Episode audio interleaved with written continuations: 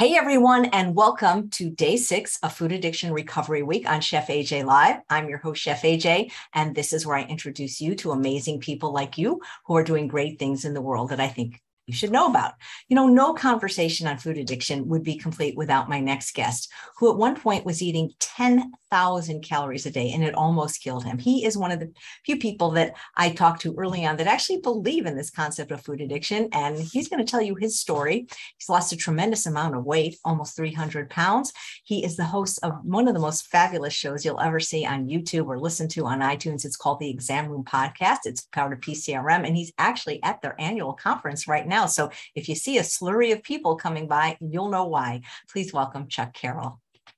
Oh, it's so great to see you. Thank you so much for having me. I know you were, I think you were the first person booked. I think I really, when, now that I think about it, because you remember you had your choice of dates and times, I had this idea when we talked, and I think you honestly were the first person. I mean, look, it's food addiction. I needed to get this on the calendar because it is just astounding to me how so many people still don't identify that food can be as powerful as a drug as anything else on any street corner or any bottle of beer or alcohol or whatever the case may be. Food can get its hooks in you, and they are awfully hard to pull out. Absolutely. Well, you look younger and trimmer than the last time I saw you. So whatever you're doing, it's working. And I, I, think a lot of people that follow me probably know your story, but you know, people find these YouTubes, they look at the titles and maybe they don't know your story. Yeah, it's uh I I did not always look like this. matter of fact, I mean, I turned 40 here in about a week and uh, I feel younger and I think I look younger than I did when I was in my mid 20s and weighed 420 pounds um, definitely was not always looking like this. And um, I've put together a presentation that kind of walks people through my entire story, AJ, and uh, also has a little bit of science in there about food addiction to really help people understand that what you talk about all the time that's so important, what I talk about on the exam room is very real science. And it helps people understand why it's so daggone hard to get that weight off and to keep it off. You know, it's it is very much when you have a failed diet. And I don't even like to call it failed because you learn something every time. Um, it's just like a relapse, right? Yeah. But the cool thing is you can get right back on that wagon and uh, and lead a healthy life. I've been calling it snackcidents lately. snackcidents. That yeah. is brilliant. Yeah, because it you know it just doesn't feel as clinical and as as you know yeah you have a snackcident. Snackcident. I like that. I like that. I'm I'm going to use that. I will that's credit a, you. That's okay. You. Yeah. That's all right. Oh yeah. man. Um, What's so great though that you work with Dr. Neal Barnard because he yeah. does believe in food addiction. He wrote the book Breaking the Food Seduction. He's done genetic research on the gene for addiction. So it must be wonderful to have that validation that, that we're not crazy. And they look at us now and because we're not overweight, they kind of like, but but you know, I, I just heard about something that might interest you. I don't know who I can get on the show to talk about it, but I, I recently had a, a, doctor, Dr. Gene-Jack Wang, who's doing research at the NIH, the National Institutes of Health, where they do a lot of research on addiction. And he talked about this concept that blew me away because I always felt like it was me, but I never had a word for it. He called it post obese brain. And even though I've been slender 10 years now, I know that if you put me in the wrong environment, I'm going to be right back in the peanut butter jar. And yeah. because it's like, even though I'm abstinent, my brain, given the right set of circumstances, is going to go right back and I'm going to get up to 200 pounds yep. again.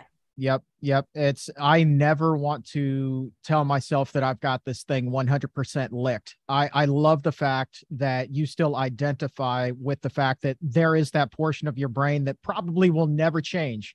And as you said, given the right set of circumstances, you're going to do a nose first dive into a big old jar of peanut butter, right?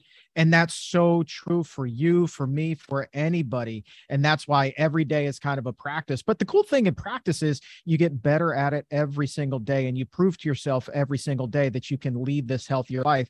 And you don't have to do the cannonball into a jar of Skippy, you know? Yep, yep, absolutely. And Skippy's even worse because it's not just the peanuts, it's the hydrogenated oil and the sugar and the salt. For sure, for sure. Oh man, I loved peanut butter. But know. you know something funny? You were talking about Dr. Barnard, and, and and I'll share the presentation here in a second if you don't mind. But one of the first shows I did with him, and I was sharing my story, he kind of like stopped me and he was like, you know, it wasn't your fault what happened to you. And that was the first time anybody had ever said that and I kind of like just paused. I was like, but I was the one who was going through the drive through. I was the one eating all of this food. What do you mean it wasn't my fault? And then he walked me through it and helped me understand. And I was like, oh my God, this is why. And once you're kind of introduced to what's really going on, as the saying goes, some things can't be unseen. And so now it's incumbent upon us to really kind of pull the wolf that's covering everybody's eyes right now and showing them it's like, hey, this this is why we're in the state that we are in with our health in this country. Yep, absolutely. I, I must have felt really good. You know, some of the other experts like it's not our fault, but now that we know this, it's our responsibility not to eat the foods that we know are going to perpetuate it. Absolutely. Absolutely. You can choose not to have that drink. You can choose not to have that cigarette, right? But it's not your fault that those substances are in fact addictive, right? They are they are purposely addictive, right? So and food certainly is no different, you know. I will always put Taco Bell in the same category as I do Marlboro cigarettes. Yep. so um, let me go ahead, if you don't mind. Um, I would AJ, love it. Pull pull up this uh, presentation. It kind of walks people through um, my story here. And um, so, for those who aren't familiar with the show, it is called the Exam Room Podcast. I do it with the Physicians Committee. And prior to doing this show, uh, I was a reporter for both sports news with CBS and then later NBC. So, this is the old me, Chuck version 1.0. And at my heaviest, I was 420 pounds, five feet five inches tall, had a 66 inch waist, and my shirt size was a 6XL. Today, 2.0, 140 pounds, still 5'5, so I got smaller, just not taller. That's all right. 32 inch waist, and uh, the shirt I'm wearing is a small today. Never thought I would see the day. So the question, AJ, that I think you probably get asked this a lot too is like, well, how in the world did you ever get there? And of course, we're here today to talk about food addiction very real. So you talk about is food addiction real? Emerging research coming out more and more on this, just like what we were talking about. And it's so important that people understand. I pulled this one particular study and look at what the conclusion was that the researchers in this one reached. You know, you look at this, you highly processed foods may share characteristics with drugs of abuse. So you're talking about high dose, right? That's mass quantities of food. You want to eat more and more and more. Those are those cravings, and you just can't stop. And rapid rate of absorption. So as soon as you take that first bite, your brain is lighting up like a Christmas tree. And we're going to talk about that experience in a little bit. And the thing is, with food addiction and the way that we are by and large as a society, we get in trouble early. Look at this cute little guy here on the screen. I couldn't have been but maybe two years old here. I was already in trouble. And so you you talk about, well, food addiction, that's probably like an adult problem. Okay. But it's not. All right. So this particular study here that was released just a couple of years ago, meta-analysis found that there's a prevalence of food addiction of 15% already with kids and adolescents. And I would actually argue, AJ, you may agree with this. I mean, would you say that 15% seems to be a little bit on the low end? I think so. I heard 17% or one out of seven. I think it is very much on the low end because I do think it also exists on a, a, continuum with some people being more and less vulnerable. But I think it's how then how do you account for the fact that 70% are overweight or obese? I, exactly, exactly. It's it's such an enormous number, and you look at all of the foods that are marketed. I mean, I'm not sure that Happy Meals are still a thing, but if you go to any grocery store in America, you see all of the foods, all of the sodas, all of the juices that are marketed toward kids. I mean, they're starting their day with like cereal, which is nothing but sugar sugar, sugar, sugar. And and so you get them like all revved up and hyper and hooked on that early in the day. And then they go to lunch and they're having pizza and French fries and chocolate milk and things like that. And then if they were like me, there's a lot of trips through the drive-through at night too. So, you know, it's just it's 15, 17%. Even that seems low. I mean, I really think it's got to be one out of two at the very least but the thing is, you know, a lot of these kids, myself included, you get in trouble early and then you stay in trouble because just like any good addiction, it gets worse over time. The more you do it, the worse it gets. And for me, my chief vice was Taco Bell. I could not go a single day without going to Taco Bell, and my order never, ever, ever ever changed ever changed. And they knew me. They would see my car pull into the parking lot. And before I even got to the order board at the drive through, they were like, Hey, Chuck, the usual 20 bucks, please drive through. First name basis with everybody there. So here's what the order always was two seven layer burritos. And you see the tail of the tape there 860 calories, more than 30 grams of fat, more than 2,000 milligrams of sodium and we're just getting going because there were also two beef grilled stuffed burritos. They no longer sell the beef grilled stuffed burrito. They've made them even bigger now and they call them the XL stuffed burrito. But at the time, two of these were 1400 plus calories, 64 grams of fat, more than 4,200 milligrams of sodium course, you go to Taco Bell, you have to get the nachos, 760 more calories, close to 40 grams of fat. You see more sodium there, more salt. Chicken quesadilla had to get one of these, another 500 calories, close to 30 grams of fat, more sodium still. And then the cheesy potato burrito. Let me tell you about the cheesy potato burrito. This was my absolute favorite. And it horrifies me now to think that I loved this at the time. This was nothing but a fried potato wedge. I mean, battered and fried, and then wrapped up with like the nastiest grade F chili that tasted delicious to me. And then they put some uh, nacho cheese sauce in there. And then they rolled all of that up into a burrito and they called it the cheesy potato burrito. And one of these bad boys, close to 500 calories, 22 grams of fat. And one alone, look at look at the sodium on that one, 1300 milligrams. That is insane. But because I was such a good customer, they always gave me a free caramel empanada for dessert. Weren't they kind? So what the heck? This was a freebie. You look at that compared to the other stuff, 300 calories and 15 grams of fat seems like nothing. But when you add everything up, the two seven layer burritos, the two beef grilled stuffed burritos, the nachos bel grande, the chicken quesadilla, the caramel empanada, and the cheesy potato burrito. You're talking about 4,370 calories, close to 200 grams of fat, and then 10,420 milligrams of sodium. That is heart stopping. Every single day, I would do this to myself, sometimes twice a day but that was just one meal. That was my last meal of the day. There was some variation earlier in the day, but this is generally what my menu looked like. I would skip breakfast because I wanted to save those calories. I thought that it was the healthy thing to do. I thought that this was my my commitment to ensuring my health as heavy as I was and as out of shape as I was.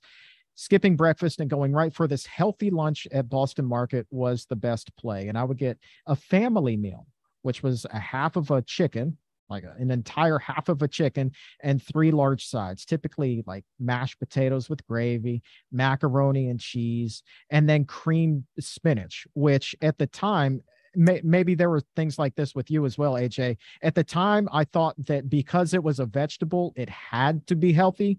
But when you add all of the cream to that spinach, not a whole lot remotely healthy about it. I mean, were were there things like that that you used to eat back in the day, AJ, where you thought, man, this is really great at the time, and now you, you eyes have opened a little bit, and you're like, eh, probably not. Well, you, best. you know, your your Taco Bell was my 7-Eleven, and you know what what forty year old goes to 7-Eleven every single morning for a, a Coke Slurpee for breakfast with eight pumps of vanilla syrup, and then a Dr Pepper Big Gulp. I mean, that's not normal behavior. No, no, no. Were you on a first name basis with the clerks there too? Oh my God, with corporate, because if the Slurpee machine was broken, I would yell at them because I could I had to have my fix. Yes, yes. And it's very funny that you said 7-Eleven because I was not much of a Slurpee guy, but I loved their taquitos. So as a snack on my way home from work, I would stop off and I would get six of the buffalo chicken taquitos and two big bottles of Gatorade, the fruit punch Gatorade I loved. And that was my snack on the way home. And then once I got home, I would order pizza and we would get these coupons in the mail. Really targeting businesses. It's like buy four pizzas, get the fifth for free. So that's like if you're going to have an all staff meeting, this is what you would do. But I was like, hot diggity, they are selling this right to me. This is Chuck's coupon. So let me call them up. So I would eat a pizza and a half, sometimes uh, two pizzas, depending on how hungry I was. And then and then a few hours later, I would make my Taco Bell run. So when you add all of that up over the course of the day, that's how I got to 10,000 calories. 10,000 calories every single day. And the net effect of that wasn't just a big waist, it was my heart starting to give up on me.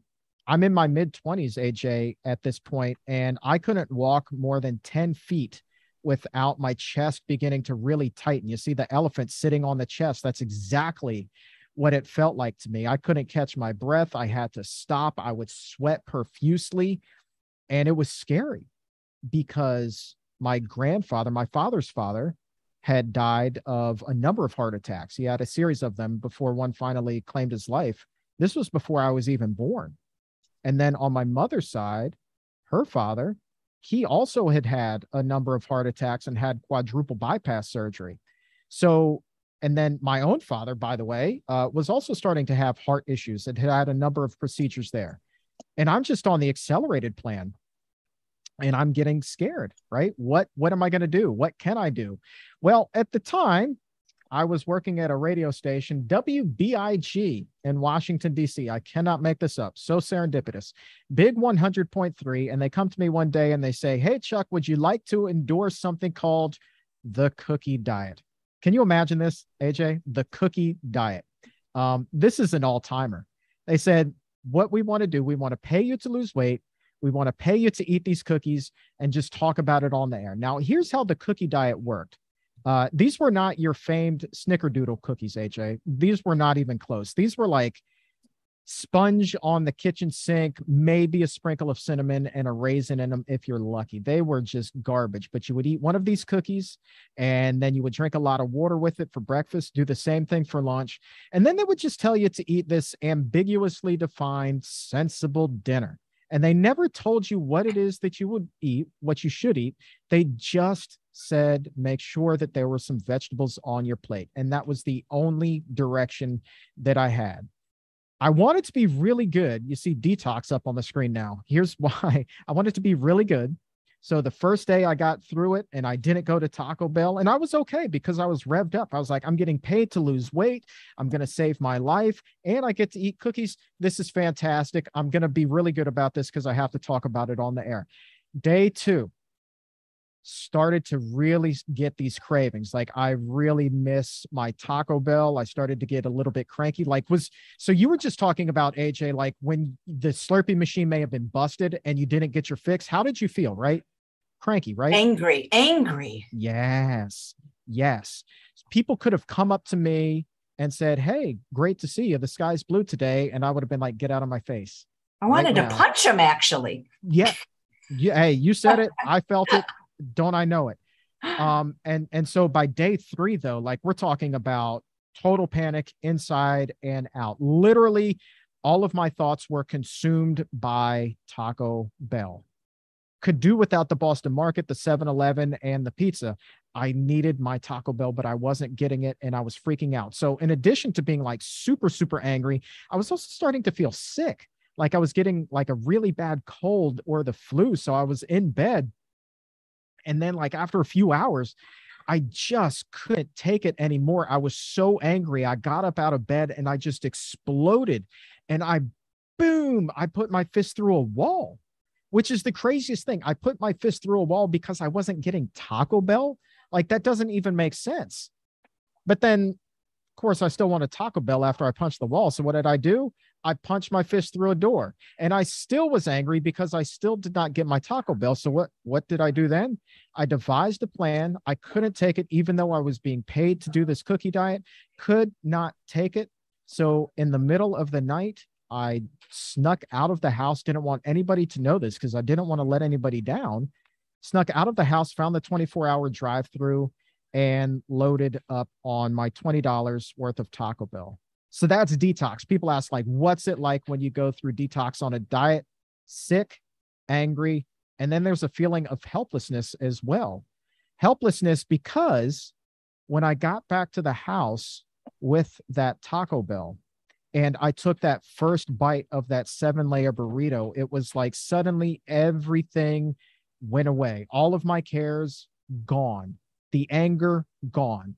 No longer feeling like I had the cold or the flu. I had the magical cure. And I felt this warm rush of just tranquility come over me. It was it was the doggonedest thing. And then I felt really sad because that was the moment, AJ, that I realized that I was addicted to food. I was addicted to food and I did not know how I was going to break that cycle because I mean, we're just talking about day three and I'm in a full blown panic mode. Like, how am I going to go through life? I know I'm dying. I know that I can't walk more than 10 feet without my chest starting to, to feel like it's going to give out on me. I know that heart disease runs rampant in my family. I know that I'm really on the accelerated plan. I know that I'm not probably going to live to see 30 years old, but I still can't stop and there's a lot that comes with that that emotional toll that realization and being that overweight. And you're supposed to be in the prime of your life in your 20s but like i was dating this this girl at the time and she refused to tell any of our mutual friends that we were dating. She refused to tell her family that we were dating any of her friends that we were dating. And she begged me keep your mouth shut and every day I would ask, Can we please tell somebody? Every day she would say no. And the only reason I can think was because she was ashamed to be with somebody who was so large. To this day, I don't know why she was with me. Maybe it was just because I had that radio job. I don't know. But it was like being stabbed in the heart every single day. So after the cookie diet failed, this is the biggest parallel that I can give today about drugs and food or substance abuse and food addiction. My friends actually tried to organize an intervention for me because after I was through with the cookie diet, they they pulled the endorsement. After I was through with that, all of the weight came pouring back on. I mean, in a hurry. And I got up to my heaviest ever, 420 pounds. My friends had grown so concerned they wanted to hold this intervention, but I got tipped off and I called the guy who was leading this, who I owe basically my entire career to and is one of my best friends in the entire world. But I read him the riot act because he then became my mortal enemy. He was standing in the way of myself and my Taco Bell. And that just would not do. That absolutely would not do. So I read him the riot act. I cut him out of my life. I cut the other friends who were going to be part of this out of my life because I was not ready to end that relationship with food. Crazy, right? And then the last thing was a cross country flight. I call it the flight of shame. And anybody who's flown knows that the airplane seats are notoriously small. At this point, I hadn't flown for many, many, many years.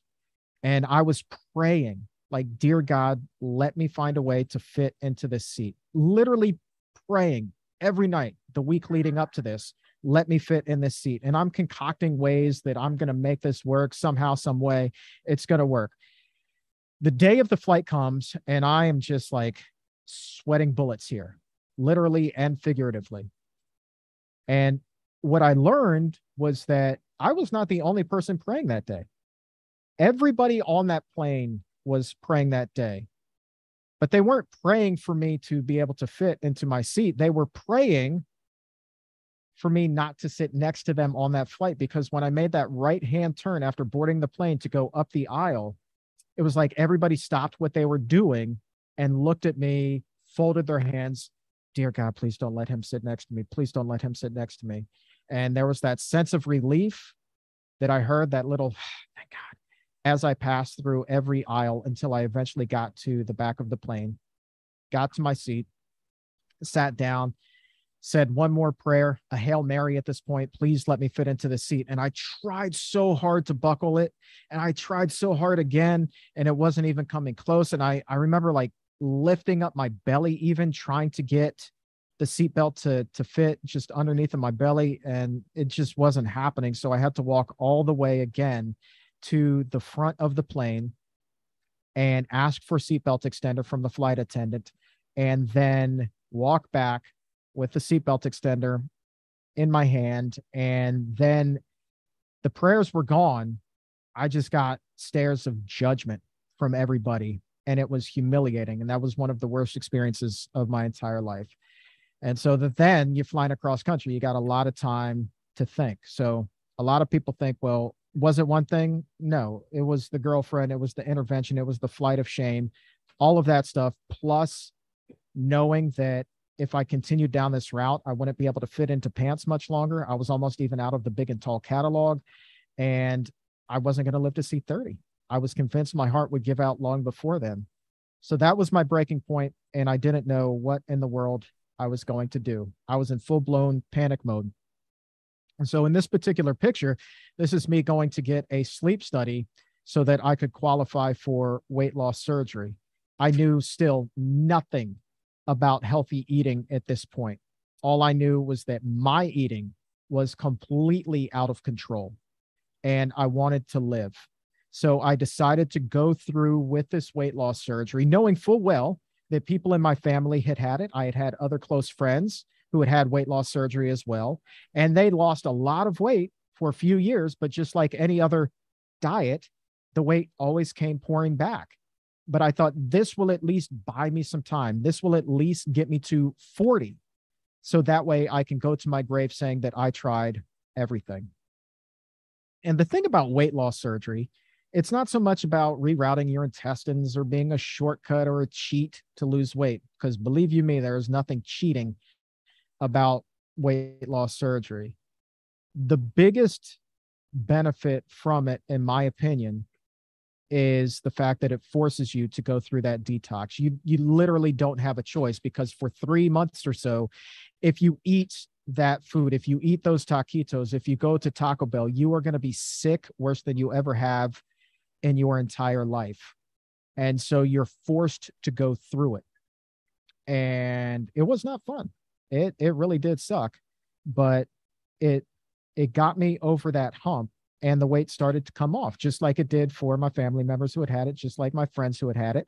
So this is me about halfway or so through uh, the weight loss journey. Lots of baggy clothes there and lots of cool things started to happen right? So i get my dream job. I had always loved sports. I started covering the nfl doing my own sports media company. I started doing shows with a lot of the washington commanders football players and really having a grand old time.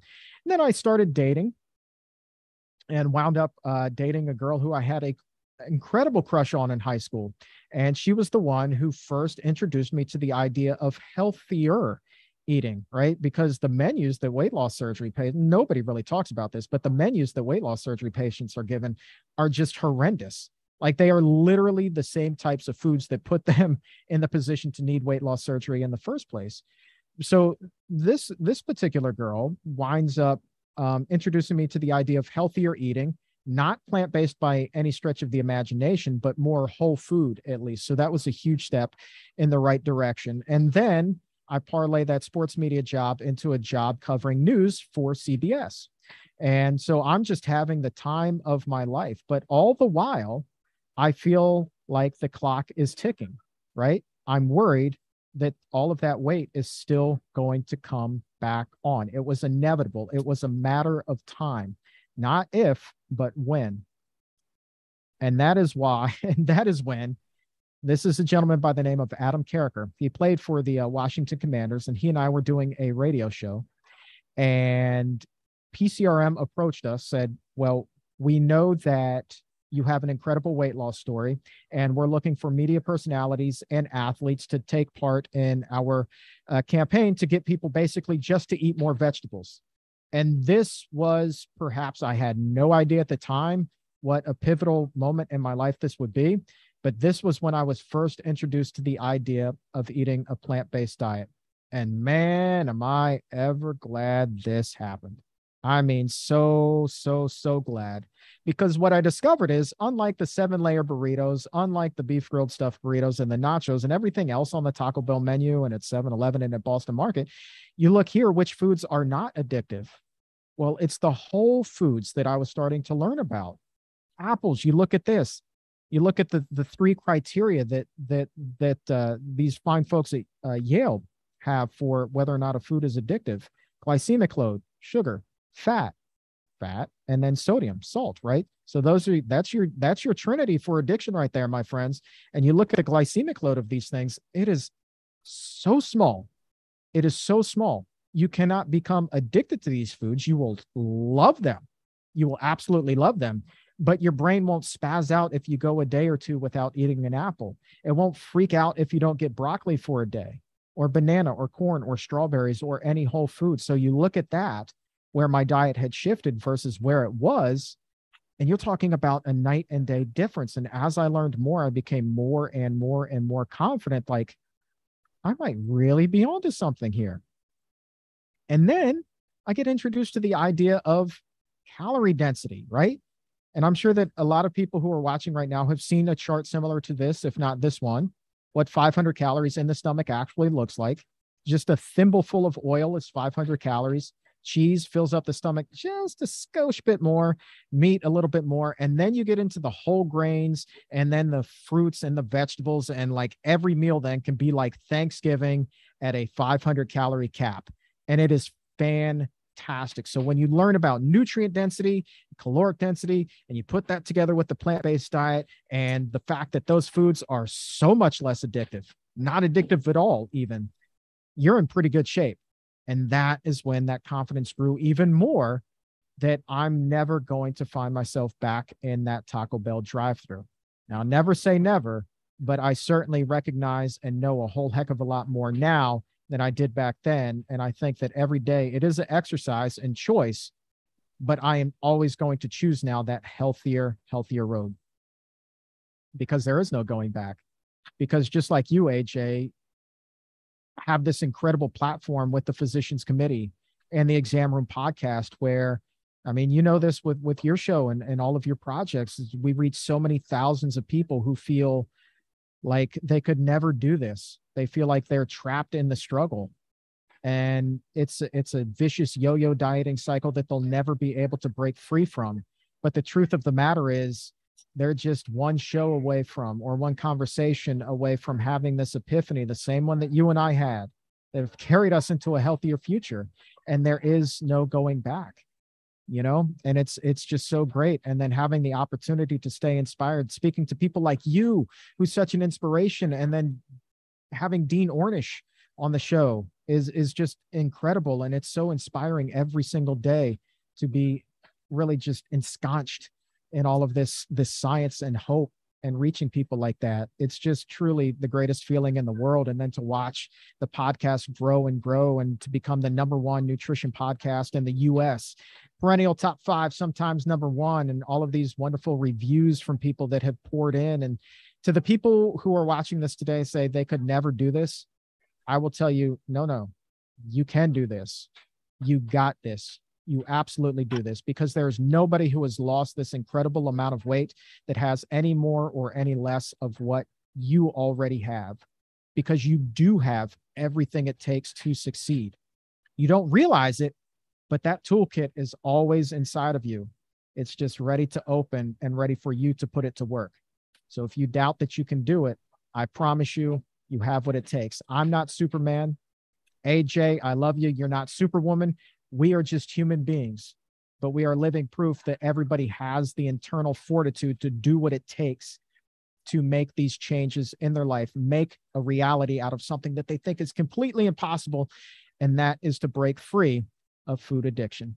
And so this is me with an actual pair of my old pants uh, with the wonderful staff at Greenfare Organic Restaurant uh, here in the Washington, D.C. area. That's Gwen Whitaker and, and Pericles. They do such amazing work, all SOS food out there. And uh, I tell you what, AJ, uh, the next time you're in the D.C. area, uh, dinner is on me out there. Um, just all phenomenal right. human beings. But yeah. I want to get, I want to, I want to, I want to picture in those pants too.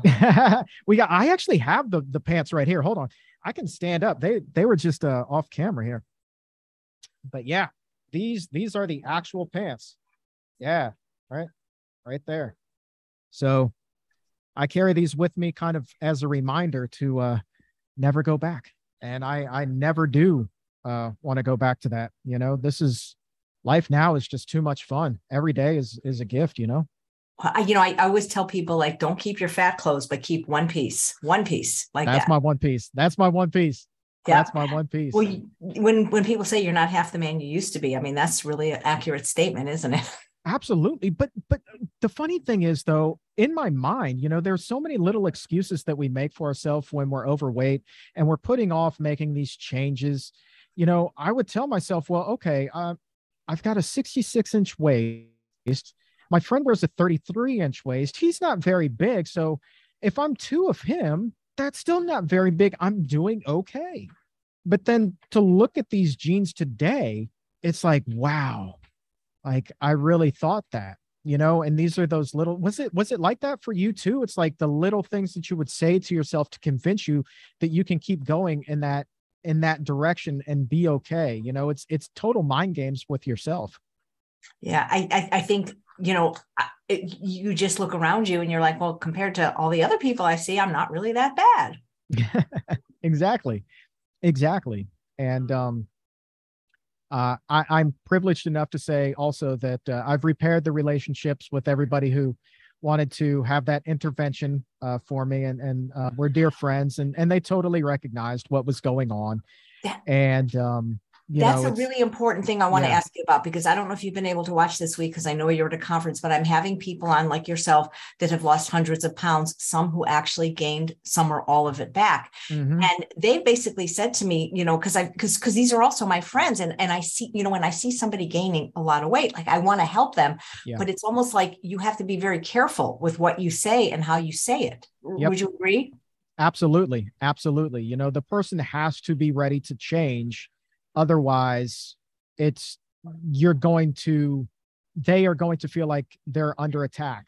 So you can have sympathy, you can have compassion, but if that person isn't ready to change, the best thing you, me, anybody can do is just be there and ready for them when they are, you know, and don't judge them. God knows, like I'm not in a position to judge anybody having been there myself. I absolutely want to help. I have this desire to like just throw my arms around them and like let me show you the way. But they have to be ready. And you, me, we're here. We're ready whenever they are. God, I just can't imagine the pain they're going through. And that's why I just like, you know, you you know, it's like if you have a kid, you you know, you you want to help. Yeah. Yeah. You absolutely want to help. You absolutely want to help. But you know, I I, I think back and when I was in that position, I was always kind of paying attention to the success that other people were having around me. And I was always kind of just watching from afar. You know, what is this person doing that I'm not? What do they know that I don't?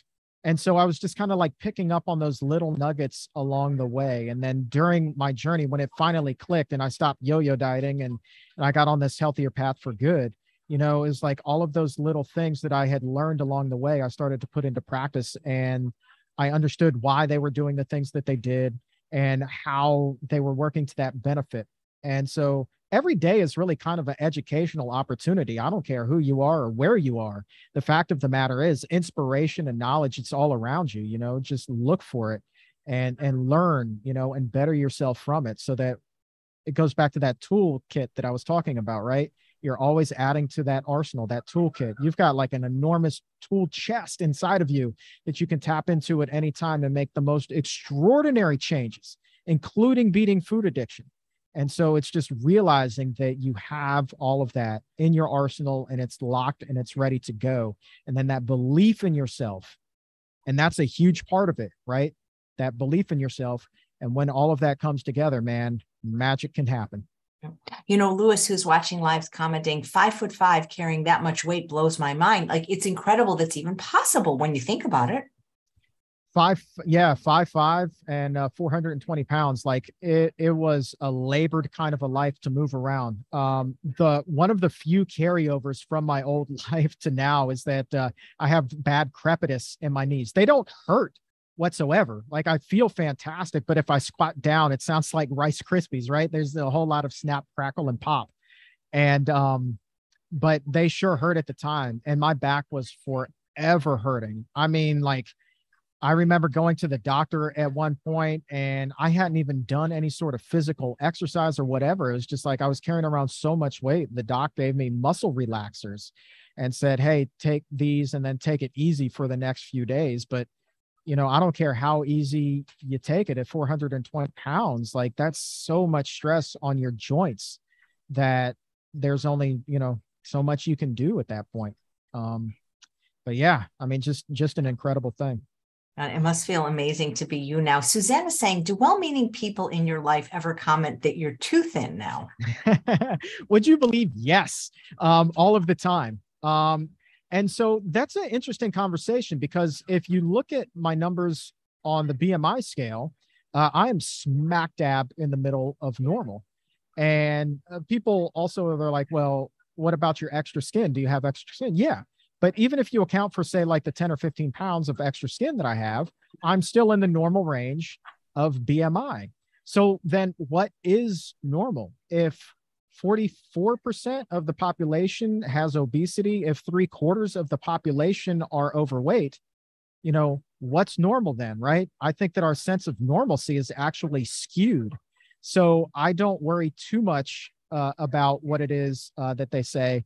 Um, and certainly having the opportunity to work with physicians every single day as well, I'm I'm pretty comfortable with where I am.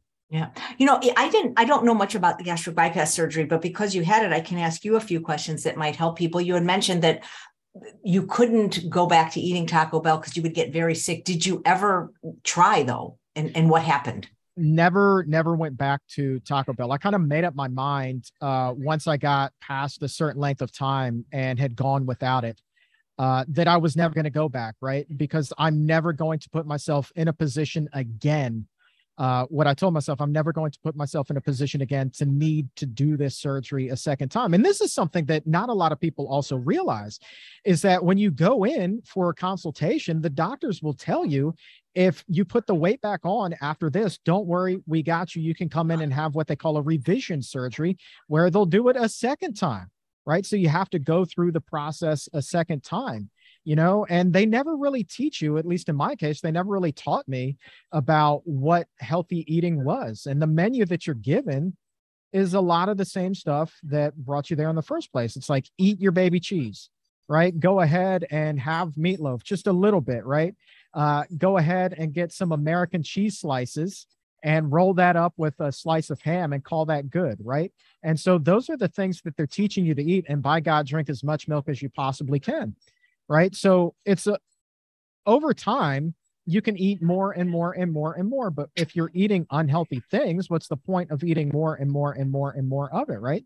So if you go and you pull the numbers, you'll see that people who have this surgery, there is an enormous weight loss initially, but then at about 18 to 24 months, you start to see that bend in the curve go right back up. You know, it's like you've hit that dip and now you're on that incline and uh, you're on that roller coaster again and you're going to start yo-yo dieting um, and the stomach is it's so elastic as well that it's not a very small stomach for long you know initially it's teeny tiny right it's like the size of your thumb four ounces is is the max that you can get but over time, you know, it expands back out to a normal size stomach. And so I, I did not know that. Okay. Yes, I, that, I yes. did. So you actually had the one where like because there's different types of weight loss surgery. Yes, yes. So I had uh, I had uh, Roux-en-Y gastric bypass surgery, um, which you know is uh, I call it the Cadillac of weight loss surgeries. Um, it's it's one of the more invasive, um, but yeah, I mean your stomach can can get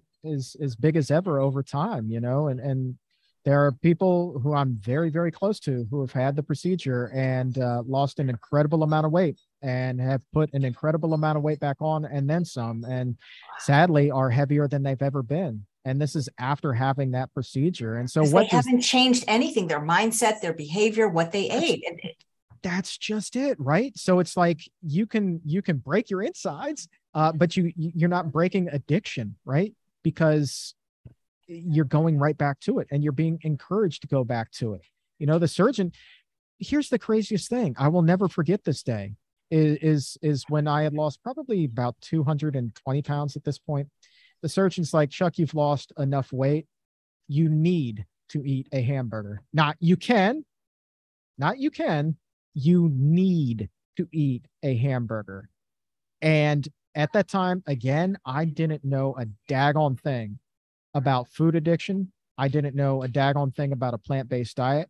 But what I did know at that time was that if I were to eat that hamburger, I was going to need that revision surgery. I knew that all of the progress, that hard work that I had put in was about to be for naught. And I looked him in the eye and I was like, You must be crazy right now. And he really didn't know what I was talking about. And I was like, dude, you are putting crack back into the palm of somebody who had just gotten over an addiction, right? That is horrible, horrible advice. He didn't agree, but you know, we've we've since had conversations uh, about why that's that's probably not the best advice to give. I don't think he's he's saying that so much anymore. But again, it just goes to this disconnect that for whatever reason, uh, we don't put food in that same category as we do you know drugs and alcohol it's it's incredible to me but it absolutely belongs in that same bucket absolutely at least certain foods. How many years ago was your weight loss surgery chuck? Uh 13 at this point yeah. And at what point did you find out about a plant-based diet? It wasn't until uh maybe like five and a half six years ago.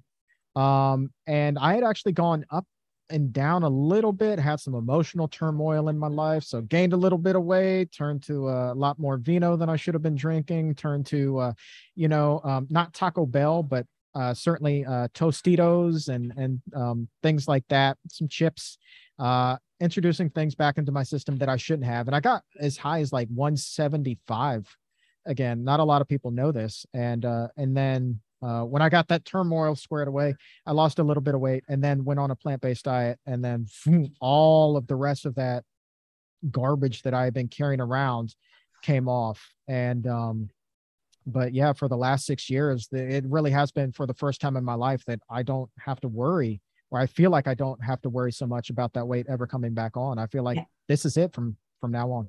Because that's what I was going to ask you. Do you ever worry you're ever going to go back to 430 pounds? I I never want to be overly confident about it. I know it's not going to happen today. um, but but yeah, you know, I mean, I think it would it would have to be an extraordinary set of circumstances for that to happen. But I again, I will never say never. You, know? you don't want to get cocky, but you, you want to no. be confident without being cocky. Absolutely. I think anybody who's recovering from any sort of addiction, if they get cocky, that is really kind of tempting fate. So uh, be confident and uh, where you are today. That's the best way to. You know what's it. interesting when I watched your slides. Like I, I mean, I, I, I used to binge and eat extra. I don't know how many calories a day, but like nothing on your menu appealed to me. You know, I just wanted dessert, and it's like you don't seem like a dessert guy to me. I, I, I would not have ordered the caramel empanada if they didn't throw it in there for free. I mean, that was really the only sugary thing that was on there. I mean, I'm sure that there were a lot of uh, there was a lot of added sugar in those foods, unbeknownst to me. But no, I was always a salt guy. I was always a fat guy. Fat salt. You're a fat salt guy. I'm a fat sugar girl. Hey, I, I, yeah, I would love to see research on whether you know men are more inclined to be addicted to salt than they are to sugar. Because my wife also has one heck of a sweet tooth. Um, you know and i find that with a lot of the women that i meet but then the guys who i talk to um, you know who are recovering or want to get into that that boat with us uh, it's it's always like the hamburgers and the french fries for them not so much the cake and ice cream right and it's some refined it's flour too flour's in there in the buns and yes. in the tortillas yes. so interesting yeah so well it'd be good because if we were together we wouldn't be in each other's food That's uh, your snickerdoodle cookies now are just. But those are okay to eat. They're just they are just literally dates out cinnamon and vanilla. I mean, you they're legal. Absolutely, absolutely. Yeah. And and look, I I guarantee you, like if I were to take a bite of the caramel empanada now and then a bite of the sugar, uh, the the your cookie, like it wouldn't be able to hold a flame the caramel empanada would quickly get discarded in the trash.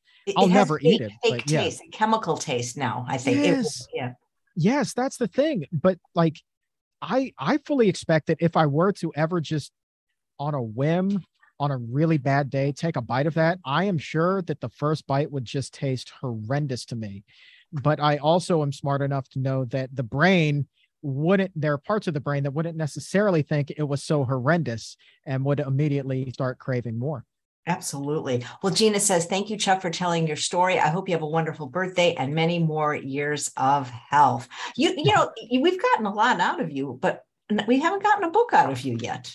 No, no, no. Um, so I I think that um, the next couple of years there may be some fun things on the horizon that may be coming out. Um, so I guess stay tuned is kind of the best way to put that.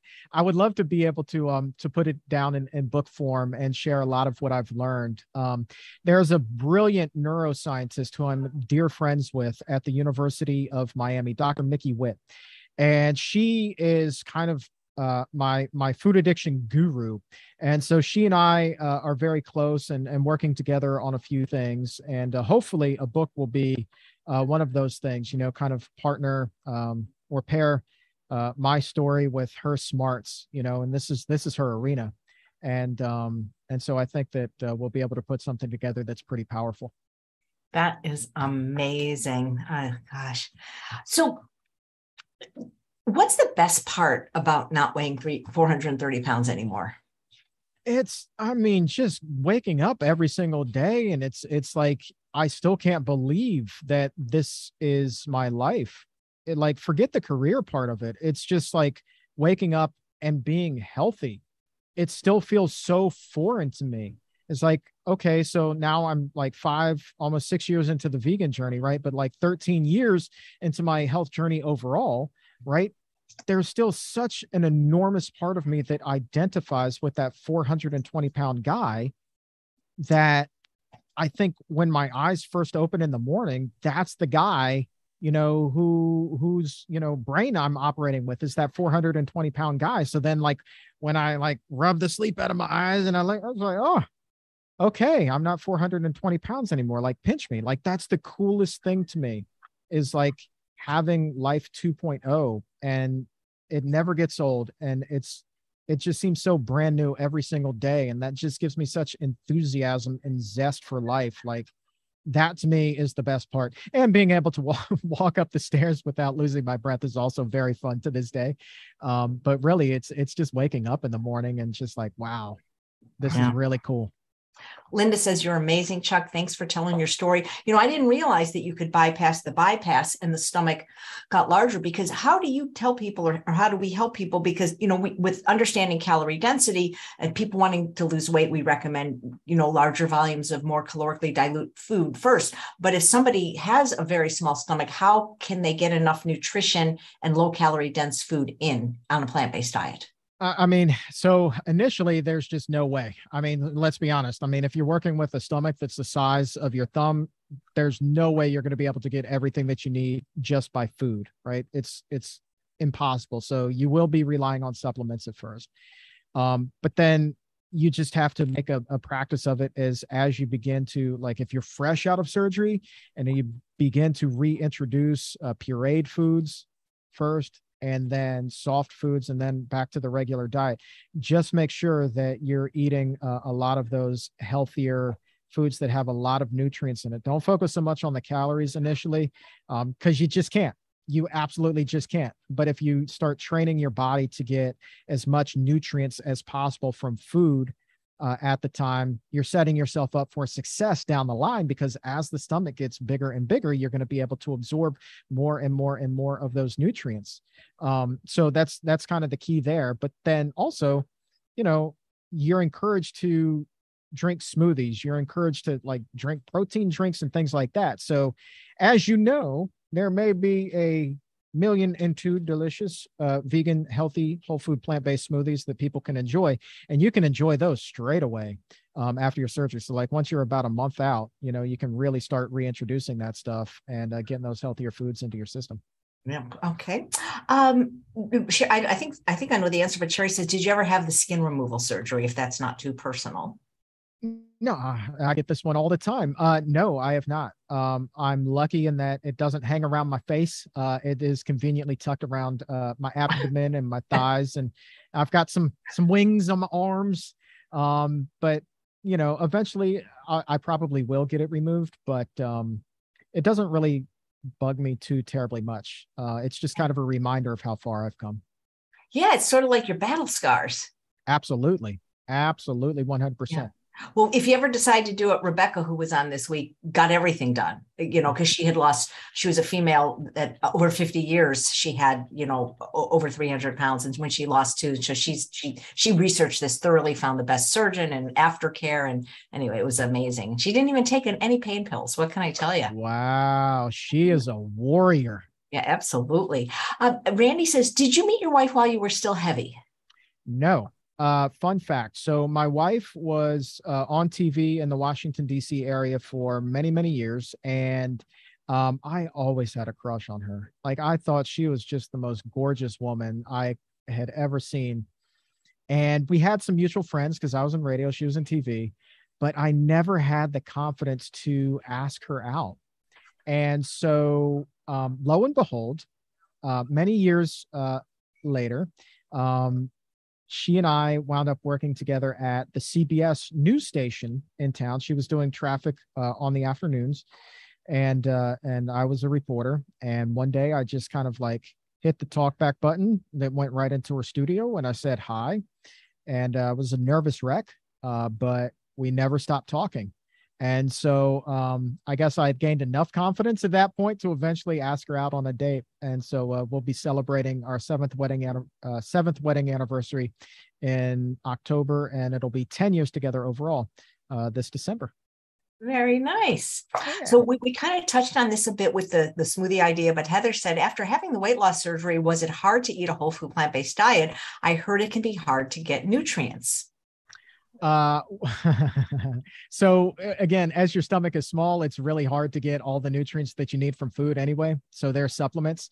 Um, there are certain things that after certain weight loss surgery uh, surgeries, your body has a more difficult time absorbing. So for me, um, iron is like the one nutrient where I really kind of have to monitor and make sure that I'm getting enough. And if I'm not, then that is one supplement that's outside of the typical B12 um, that I will, you know, uh, turn to just to make sure that my my levels are normal. Um, that that's the bypass part of it. So um, if you, that's just the the part of the intestine that gets bypassed is the part that absorbs the most iron. Um, but um, you can get the majority, uh, well, uh, virtually all of the other nutrients that you need uh, through food. Um, again, with the exception being B B12. It's the the rules then are just the same as they are for anybody else. You know, in order to get all of those nutrients, you have to eat a wide variety of food. You know, you eat the same thing every day. That nutrient profile is a lot narrower than it should be. So, eat that wide variety of food, and you should be in pretty good shape. Just if you've had the uh, the gastric bypass, watch out for that iron.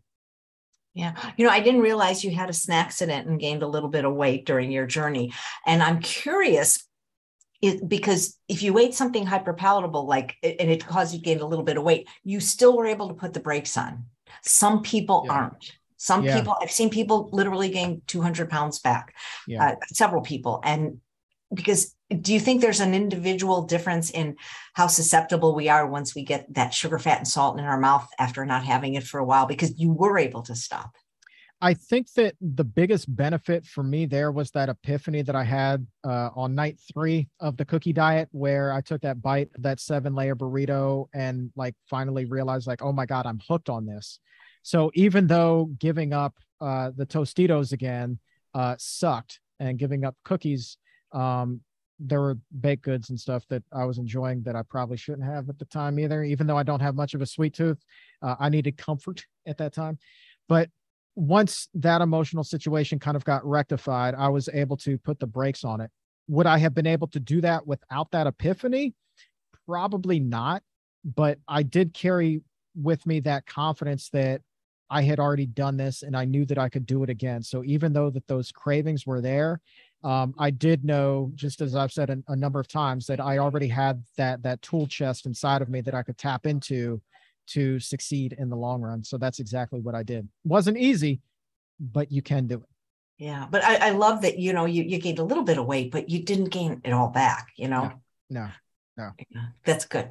Uh, Annette says, does the fact that you lost so much weight mean that you have to eat less than other guys your size? Because I heard of this concept from some of the doctors on the Truth About Weight Loss Summit about metabolic disadvantage that you if somebody else is your height and weight but they never were overweight they get to eat more calories than you i mean i guess you could look at it like that the the the bigger the person is the more they're going to eat like you know height uh height weighs uh anyway, you know what I'm trying to say.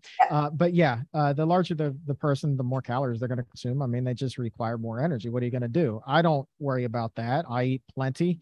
Uh, nobody's ever said, dude, you're not eating enough. Um, so I, I, you know, I don't really worry about it. Um, but the one thing I am very aware of, uh, also, uh, this is very important, is recognizing when I am full and not eating past that because that also is kind of like opening Pandora's box. That's something that I used to do a lot back in the day, right? It takes a strong will to eat all of that Taco Bell, right? So I I wanted to make sure that um, this go around I, I never did that, and so um, I just tell myself when I'm full, and I still feel like I should keep going. It's like easy does it, man, because the food's still going to be there in a few hours when you're hungry again. So don't worry about it. The food's not going anywhere. Just hit pause and then come right. back to it. And that right. helps. Like it's it's the little things like that, AJ, that that help the most for me now along this journey.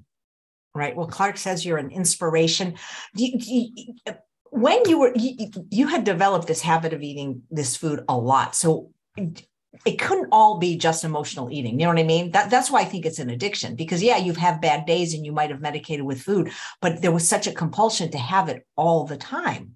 No question. I mean, like a bad day could trigger it. A bad day was like the excuse. Um, but yeah, good days, bad days, best days, worst days, like it didn't matter, right? Like there was always going to be that food. Like emotion was irrelevant, right? The it was just all it wasn't emotion it was just motion going through the motion of going to the drive through right? I was just like a machine like cranking it out. Here's 20 bucks here's your heart attack in a sec here's 20 bucks here's your heart attack in a sec and every single day it was the same thing. And so like there wasn't really a whole lot of thought or emotion that went into it. It was just compulsion just going through the motions of of eating garbage. Absolutely. What tell us like a little bit about what you eat today well, as a matter of fact, let me tell you what's uh, uh, uh, being served at the conference here. Um, today, I just had like this wonderful like chickpea curry thing on brown rice that uh, the vegan roadie. I don't know if you know him, Dustin Harder. He's uh, he's crafted together uh, part of the Physicians Committee's incredible Universal Meals program. And so we just had like a wide array of samples up there. One of which was the was the chickpea curry that was just fantastic. There was also some sort of not mac and cheese that was up there. I think it may have been made from like butternut squash or something like that. Um, some sort of fanciness there that was really good. Um, there was uh, some sort of a, um, a, quinoa salad that was there that was also pretty daggone tasty.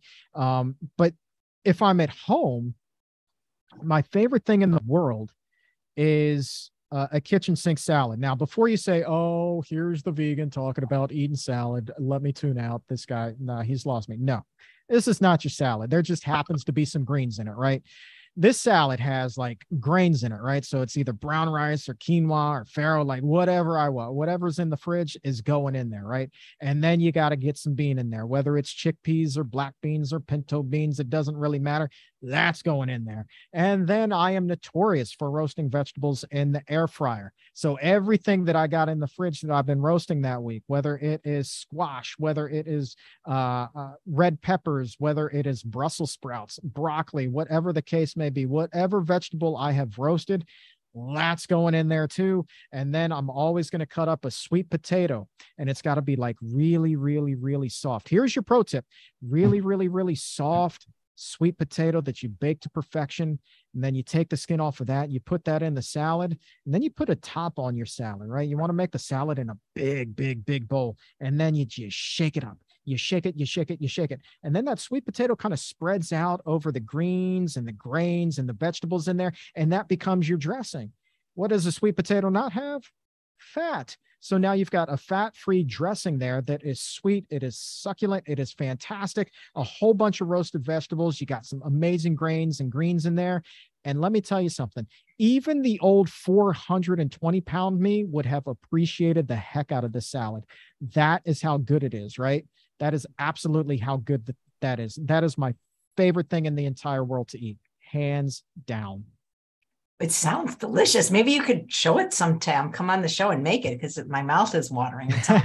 you, you got a deal. You got a deal. Love it. Do you eat, do you eat three meals a day, or do you snack, or do you just kind I of do.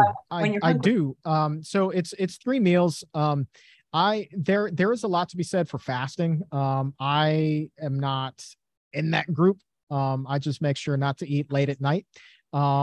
But uh, but yeah, I will eat three meals and then uh, sometimes a snack if I'm feeling like eh, I could use a little bit more. So uh, that's it. But again, like the key for me is just not eating past full. And the thing is, the other discussion that I like to have for people is like, okay, well, I'm doing what works for me. AJ, you may be doing what works for you. And for each of us, what we're doing works very, very well. But that may not work for somebody else, right? You have to find what works for you. You can hear advice from me, you can hear advice from you, you can read a lot of research studies, and you do. You take all of this great information that's out there, and then you put it all together in a way that makes the most sense for you, in a way that works for you. And that's how this becomes something other than a diet and turns into a lifestyle that is sustainable so that you don't have to wake up in the morning in total fear that you're going to go through uh, a relapse, or as you call them, snackcidents. Um, I love a yeah. gent, kinder, gentler term. You know, uh, Chuck, bear bear with me, girl who has been on the show before, watching from Hong Kong. Nice to see you again. She writes in the chat that any food addiction is actually the addiction to sugar, oil, and salt. And you know, we have a lot of the people on this week, a lot of the medical doctors who uh, say do not eat sugar, oil, and salt. And I'm thinking that's a big part of the food that you were eating huge huge. I mean there there was a very specific reason why i had the the, the fat the calories and the salt in that taco bell menu uh, because they are just some of the most toxic substances i mean salt added salt is just one of the the craziest things in the entire world. Your brain lights up like a christmas tree with these things but just like any good old drug you know the more you use um, the less of a reaction you get. So you you got to get more. You're always chasing that high right? Again, it's just like a drug user, it's just like an alcoholic.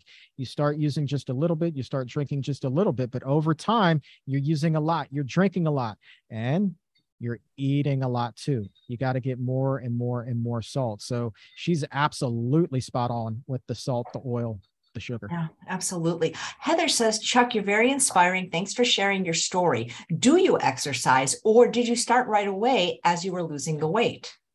I am uh I'm not anti-gym, but the gym was not for me. So this goes back to kind of finding what works for you. So I I walked, right? So uh there's no shame. I don't care how old you are. Uh, I always thought walking as exercise was just for old people, but there I was in my 20s. I could barely walk across the street, but that's what I did. And I would sit down for 15 minutes and then I would walk back to my desk. I would finish up the day Eventually, I found that I could walk around the block, and then it became two blocks and three. And then the day that I found out that I could walk a mile, like what a day that was. And then it became two and three. And eventually, every day on my lunch break, I was walking five miles. I was so dedicated. It didn't matter if it was raining or if it was snowing or sleeting. Like I was out there walking on ice. I had to get my five miles in um, without fail. And so that was pretty much the extent of my exercise until very much later on uh, when I learned that I could run up a flight of stairs without, you know, becoming gassed or blowing up, as I like to say. And so uh, that just kind of became fun for me as well. Um, so I, I would run stairs religiously at work as well. Um, and that's that's the other thing, right? So it's like if you build things like that into your your work day, like if you're able to go out on those walks during work, you don't have to worry about dragging yourself to the gym later at night when you are uh when Uh-oh, you're already low, tired. Low battery, Chuck. That may be I may be switching cameras here. Uh-oh. Uh, I'll, that's I'll all right. We're gonna switch. We're gonna switch cameras here. I believe that the the battery uh, that's on the uh, the program over there uh, may be dying. So I'm just gonna switch over here. Hello again. Thank goodness you're back. I yeah. Hi. huh? There we go. you know, it's so nice hearing you talk because even though I watch your show quite a bit, you don't get to talk a lot. I mean, you do, but you're not about yourself, you know? No, no. The show's not about me. The show's about the uh, the science and the other doctors who are there. So um, I really like to give them the opportunity to shine. But it is a it is a real treat for me to be able to share this story. And I I like I love the fact that so many people are commenting right now um, and they're finding inspiration from it. Like to me, that that makes all of the hard work and like the the long nights um very much worth it. It makes the journey all the more more worth it because it is it's just opening people's eyes to the fact that they can do it too. Absolutely. And what do you say to the ones that have given up hope that they could do it?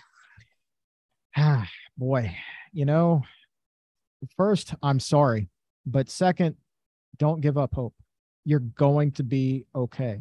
You're going to be okay it's not going to be easy. If it was, everybody, you know, would be doing it. But you have absolutely what it takes. And I don't care you know, who you are or where you are in life. If you're drawing breath, you can absolutely make changes to your benefit. And I know like the old me would hear somebody say that, be like, yeah, what is that guy? You know, he's so trite. You know, he's the exception to the rule. You know, he's the anomaly.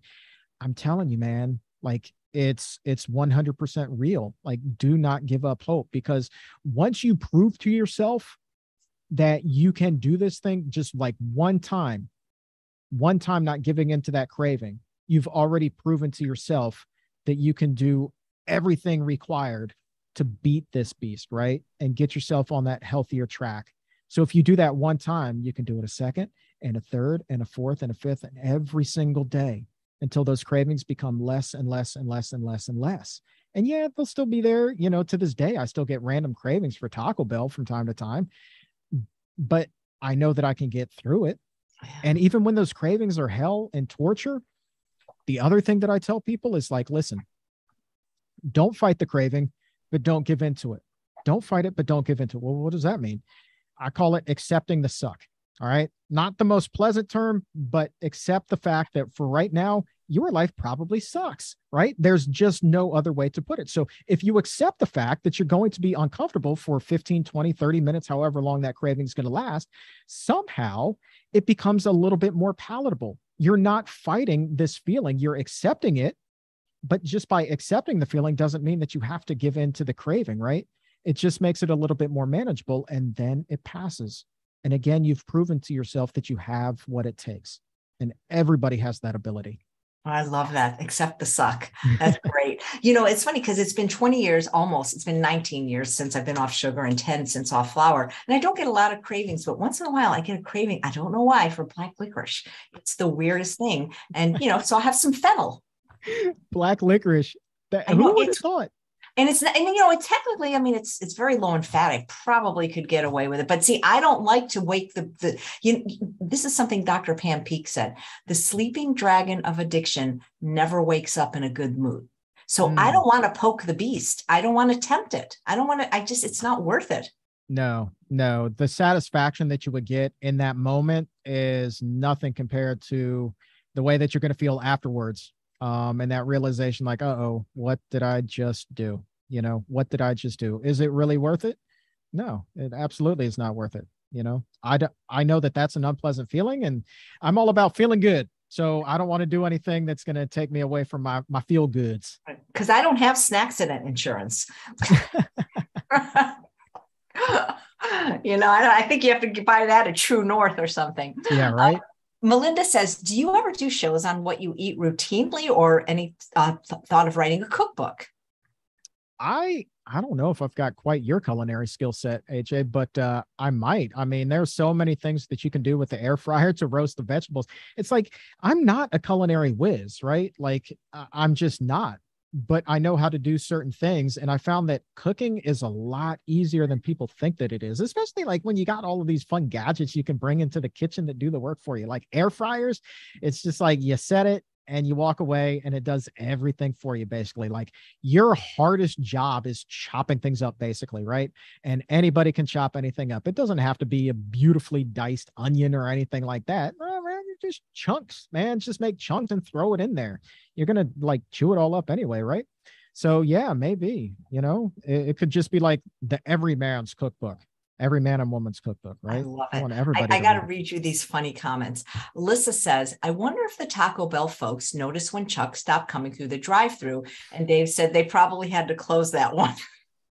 they they very well uh, they did for a time that one shut down uh, it was sadly only for renovations um, but yeah, you know, one of the things I didn't get a chance to talk about was the time that I went through the drive through and instead of 20 bucks, please pull through. Good to see you, Chuck. It was, you know, hey, Chuck, you eat too much. It's like, wow. Oh and a God. good day to you too. Yeah. Wow. That, that see, we, we talked about whether being able to say to a loved one, but this was basically somebody that wasn't even a friend yeah like and i remember just being mortified and and pulling up to the window that day and it was like i always had a lie at the ready because i suspected at some point somebody would call me out on this and i was like no you know i'm i'm always taking it back to the office it's just a group of us guys that eat the same thing they knew i was full of it i knew i was full of it but i had to do this dance and um yeah that was not not the best day. That was not the best day. So I drove down the road about a mile and a half to the next Taco Bell after that. And you know what? Now with Dash Door and food delivery, uh, the person doesn't even have to be seen. You can pay for it and they can leave it. It makes it even easier for a food addict to hide. Absolutely. isolation. Absolutely. And I am 100% convinced you are spot on with that. I think that that's probably we're in the midst of a serious epidemic of that right now, right? Because literally everything is at our fingertips. You don't have to get out of your pajamas. You don't even have to get out of bed. Just pick up your phone and place your order, right? And it comes right to your door. And it's scary, right? You know, how many options there are for fast food and junk food and things like that, and how few options there are for healthy delivery services, right? Yeah. So well, well, you know, you know, I think about that show. I don't know if you ever watched it, My 600 Pound Life. Some of the individuals don't even get out of bed. Somebody's bringing them the food. Yeah, yeah. That there, there are definitely enablers there, and yeah, yeah I, I don't it's hard for me to watch that show because it's it's like so reminiscent. I don't watch it. We got, we got rid of TV in 2019, but I yeah. we watch it. We watch watch during dinner, which was not the best time actually. but yeah, I feel so bad because you you wonder uh, that if they didn't have the people enabling them, I mean, it, it would be much harder for them to get that food. Yeah, yeah, and you know, also the thing that I don't like about that show is that you know having had weight loss surgery myself again like you're you're missing out on the core fundamentals of nutrition right? They're just saying like you need to lose this amount of weight before you can have the surgery. You need to prove to me that you can do it. They never tell you how to do it. Just stop eating the food like it's that easy. It's not that easy. You can't just wave a magic wand man. You're like missing such a huge huge enormous piece of the puzzle here. And so for that to go unaddressed like i'm a pretty easygoing guy but that angers me it's like you are doing this person a disservice. You're telling them that they're going to die, but you're not telling them how to save their life. Right? That to me is not fair. Yeah. Mary says, any tip for those supporting those who are on a tough weight loss journey? Mary, do you mean like, are you the one on the journey and you want to know how people su- can support you, or do you want to know how to support others? Or maybe Chuck can answer it both ways. Uh, how to support somebody who's on a weight loss journey. A tough mean, weight loss journey. tough weight loss journey a tough not, weight loss not, journey. Not enable them. Number one, not have food in the environment that they can't eat. Yeah, that's, that's what I would say. So yeah, I mean, you you got to get uh get the crack out of the crack house. Uh, number one, right? Don't don't be around uh, those things. Um, and then, you know, two, just be there to love and support them. I'm sorry, there's a special guest who kind of like caught my attention. Do you know Dr. Alan Desmond? Ah, hey, yes, Jay, I met him. So nice to meet see you. I wish How you wonderful. were here. Oh my God, me too. You look great. How yeah. you? How, wow, yeah, you I warned know. Chuck I might come and photobomb. So nice to see you. You're nice looking glamorous you, as Dr. usual. Desmond. Oh my goodness. You you have all the celebrities there. Yeah, this is my guy. He introduced me to Ethiopian food last night. Yeah, we had a really, really good meal last night, didn't we? Oh, it was so fantastic. good. Yeah, yeah. I hadn't had Ethiopian food for quite a while, but uh, I got to tell you, the uh, vegan scene in DC is thriving. We yeah. have been. I've been eating my way around your nation's capital. It's been absolutely fantastic. Oh and I'm gonna I'm gonna butt out. I've just been totally yeah. photobombing. Oh, nice I'll talk to you soon. You. Yeah, yeah, yeah. Uh, Lovely to see you, AJ. Five Thanks, minutes. Dr. Desmond. Yep. All right, cool. Yeah. So uh, yeah, it's uh, so cool to meet him. Uh, that's my dude I mean, right yeah, there. you got some. You got. I think Brenda Davis is there. She told me she was going. Yeah, Brenda's going to be on the show in a little bit. Um, yeah, I'm going to be talking to a lot of people. I, I wish you were here. I mean, we could totally do oh an episode. God, that'd slot, be so right? fun. How many people came to the conference this year? Uh, 600. Um, so yeah, it was uh, 600. Um, ordinarily it's a little bit more, but we're still trying to allow for social uh, distancing and and being safe and all of that good stuff. So, um it's it's still a healthy room. Like I'm looking straight past the camera right now, and that conference room over there is pretty daggone full, and it's it's kind of cool to see.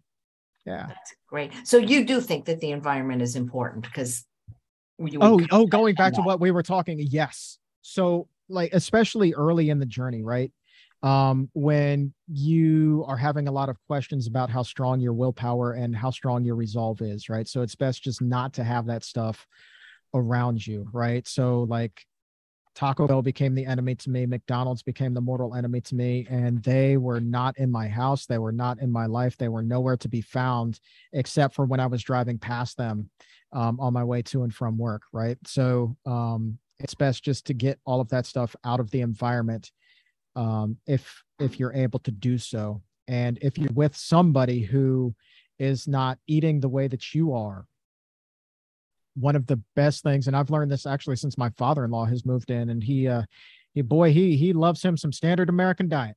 So uh, suddenly I've got like, and people like will be shocked to know this. Like I've got like Hostess mini donuts. I've got like uh, potato chips galore, tater tots. Um, it's just like all kinds of like unhealthy, like uh, Twinkies and uh, moon pies and just stuff that I wouldn't touch with a 10 foot pole now. So when I go into my pantry, like I'm actually seeing a lot of that. And it it is taken um it it took me a long time to get to the point where I am today where I'm able to deal with that. But I do know that mm, you know, years earlier in this journey, eh, I'd I'd be lost, right? So there are other people who I'm sure are in that position um, that when that stuff enters the house, it's it's just all over. So you have to be honest with yourself. And so if you are in a position where you have somebody who is not on that healthy journey with you, um, the best thing that you can do is establish your own cabinet, right? So this is exclusively yours, that is exclusively theirs, and there can be no cross contamination. That way, when you open the cabinet drawer, you're not seeing the ring dings, you're not seeing the moon pies, you're not seeing the potato chips. When you open that drawer, you're seeing your healthier options. And that means you're not going to trigger your cravings, right? So, out of sight, out of mind. That's the best thing that you can do if you're in that situation. And I actually think, you know, that's going to work. You know, it's not it's if it got to the point where it was bothering you, you'd do something, right? Yeah. You yeah. would have to have that conversation with the person and an open and honest one. And, you know, I think that if that person truly cared about you, they're going to want to support you and um, you'll, you'll come to some sort of an agreement. One way or another, you can always work it out. Don't be afraid to have those conversations. Um, even if they may think that you're crazy, um, and they think that you're doing this like whole crazy hippie vegan thing and the next thing you know you're going to be hugging trees and burning incense and sage and all of that good stuff. Um, you know just stay strong be like it's not about that. It's about my health and and this is what i got to do for me. So you know I, I need your support. If you love me support me. And nine times out of ten they will. Yep. Jesse want to know is your wife plant-based?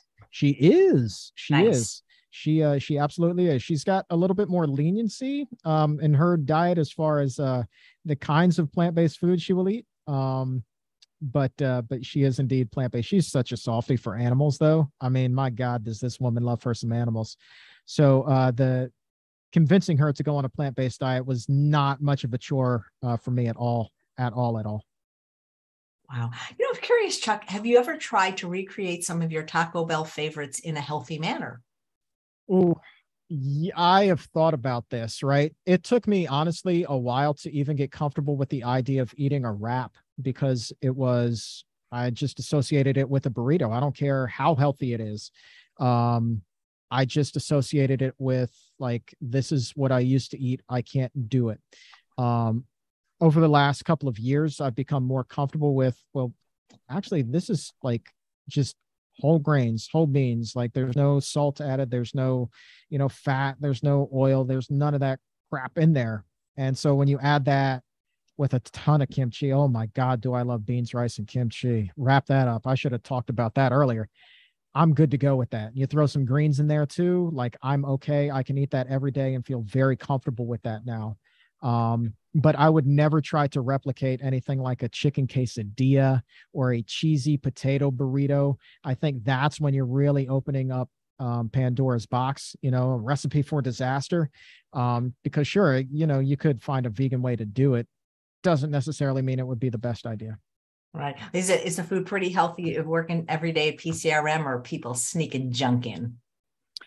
It's pretty healthy actually. Um, i mean we're, we're kind of you know in this community where we know so much about the science and what you know the food can do both good and bad to your body right? So when you're you're kind of ensconced in that you're ingrained in it and it's day in and it's day out it, it makes it easier to make healthier choices. Plus like i'm not the best cook in the world but let me tell you like there are some people in the office aj that can do some incredible things with the simplest of ingredients.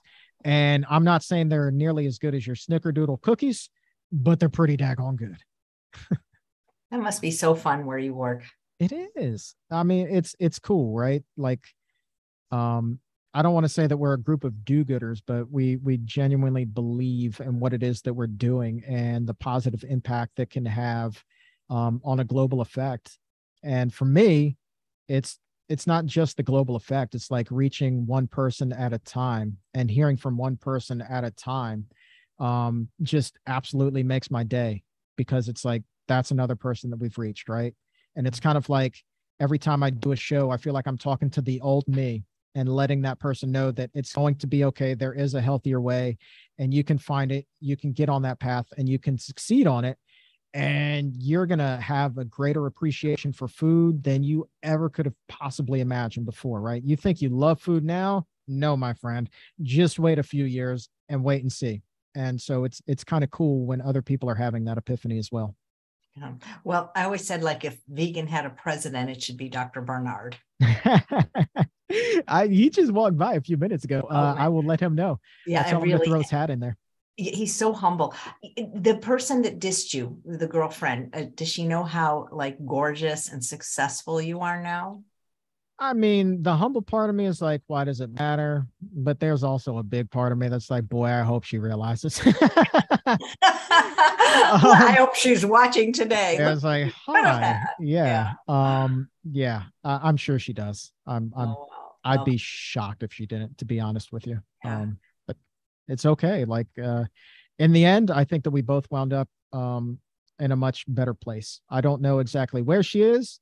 Um, but I think that you would have had to have been in a pretty negative space if you were asking that much negativity of another person, you know, feeling comfortable enough to ask somebody to do something like that and essentially emotionally beat them down every single day, like what's going on in her life, you know. So I hope that she's found a little bit more peace these days. Nice. Do you remember, you know, the dark night of the soul that was your really, you know, that moment when you just said enough do you, do you do you remember that feeling in that moment? And why don't some people reach that moment? I don't know. I don't know. Um and and i don't exactly remember the exact moment. I just remember being fed up. And knowing that i was going to die if i didn't make some changes and so i needed to make some changes and uh and boy, did I make them. Um, and I, I don't know why people don't realize that they have reached rock bottom, or maybe rock bottom for them is a lot lower than they thought that it was. Or maybe they've just decided that it's easier to continue going down this path and they've already thrown in the towel because it's just going to be too hard to change. Um, and those are the people, honestly, AJ, that I want to reach the most, right? I want the people who are in the deepest, darkest holes like just in the depths of hell when it comes to their health. And i want to you know be the one to throw down that lifeline and uh, and pull them up and let them know that it's going to be okay. That is such a beautifully that's so beautiful to say that. Thank you. I appreciate so much the work you do. There's a comment from angela that you have uh, uh, I have the most amazing guests I know, but it's Violet who says you have an amazing voice. I've always said that, even if you didn't look so good, I, you, you have, I love the sound of your voice, which is Thank perfect you. for somebody that does a podcast. Thank you. It comes in handy. Yeah. Yeah. So, is your family proud of you?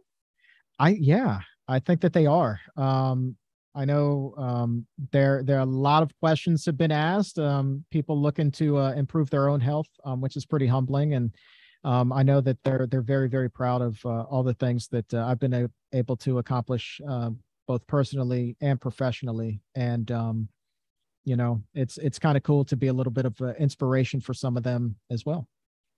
Nice. Well, Chuck, it's always great and, inspiring. And just uh, talking to you. You're so motivating and positive and just adorable too.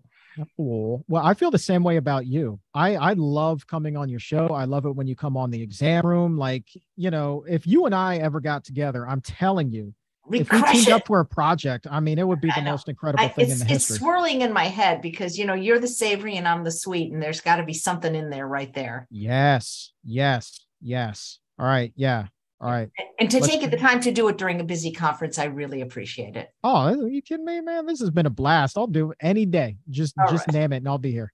Yeah, and I, thank you so much. And guys, don't forget to subscribe to listen to the Exam Room podcast. You can listen to it afterwards on iTunes. You can watch it live daily, Monday through Friday at noon Eastern time, which is 9 a.m. Pacific time. You got it. Thank All you right. so much, AJ. Oh you are God. the best. Well, you too. Thank you so much, Chuck. It was such a wonderful time spent with you. Thank you. And thanks all of you for watching another episode of Chef AJ Live. Please come back at 2 p.m. today as we continue our discussion of food addiction, where we're going to understand food addiction, the nutrition, the mindset, the hope, and recovery with Dr. Frank Sabatino. Take care.